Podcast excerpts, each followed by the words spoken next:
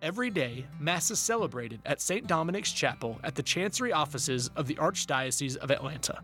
The following is a recording of today's readings and homily from a previous year. A reading from the book of the prophet Isaiah. Thus says the Lord Just as from the heavens the rain and snow come down, and do not return there till they have watered the earth, making it fertile and fruitful giving seed to the one who sows and bread to the one who eats. So shall my word be that goes forth from my mouth. It shall not return to me void, but shall do my will, achieving the end for which I sent it. The word of the Lord. Thanks be to God. From all their distress, God rescues the just. From all their distress, God rescues the just. Glorify the Lord with me. Let us together extol his name. I sought the Lord, and he answered me, and delivered me from all my fears. From all their distress, God rescues the just. Look to him, that you may be radiant with joy, and your faces may not blush with shame. When the poor one called out, the Lord heard, and from all his distress he saved him.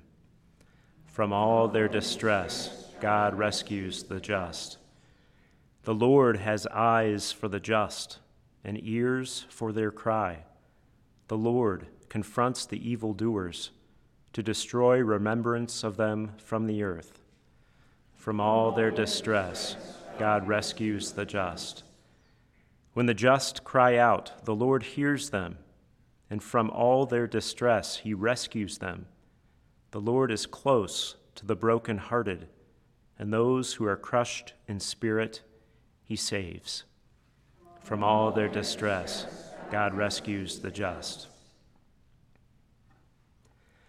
Praise and honor to you, Lord Jesus Christ. Praise and honor to you, Lord Jesus Christ. One does not live on bread alone, but on every word that comes forth from the mouth of God. Praise and honor to you, Lord Jesus Christ. The Lord be with you. A reading from the Holy Gospel according to Matthew. Jesus said to his disciples, In praying, do not babble like the pagans who think that they will be heard because of their many words. Do not be like them. Your Father knows what you need before you ask Him. This is how you are to pray Our Father who art in heaven, hallowed be thy name. Thy kingdom come, thy will be done, on earth as it is in heaven. Give us this day our daily bread, and forgive us our trespasses, as we forgive those who trespass against us. And lead us not into temptation, but deliver us from evil. If you forgive men their transgressions, your heavenly Father will forgive you. But if you do not forgive them, neither will your Father forgive your transgressions. The Gospel of the Lord.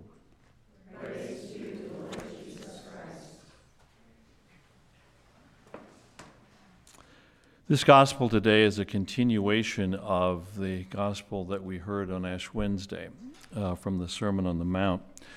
It's Jesus' instruction, that part that we heard the other day, to, to uh, continue or to take up during Lent fasting and almsgiving and prayer.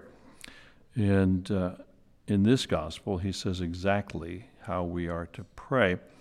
And he gives us the Our Father in the, context of Lent and also um, the way Jesus was teaching the crowd. It's good to zero in on the forgiveness that we owe to one another.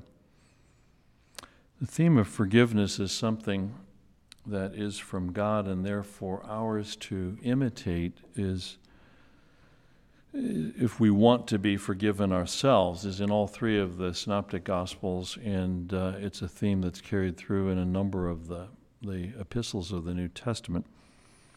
In the next chapter of matthew comes uh, the expression that we have heard many times judge not lest ye be judged and it's the same idea that so i mean as god treats us we're to treat others and if we want to avoid um, the, the judgment of God that we are unworthy, then the way to do that is to, of course, open ourselves up to being more like God Himself. It's like Dives in the uh, parable of the rich man calling out from the fires of Gehenna, saying, Could you just give me a little drink of water? Uh, oh Lord, could you have mercy on me? And the answer comes back you know, in, in your life on earth, you were given opportunities to open yourself up, open your heart up to those who were in need, and you missed those opportunities somehow. You, you refused to take advantage of those, and now uh, we're not going to be able to, to, to save you at this point, to, to offer you something. Uh, this reading and this theme from today comes early in Lent so that we might be able to spend some time in reflection on it for the season.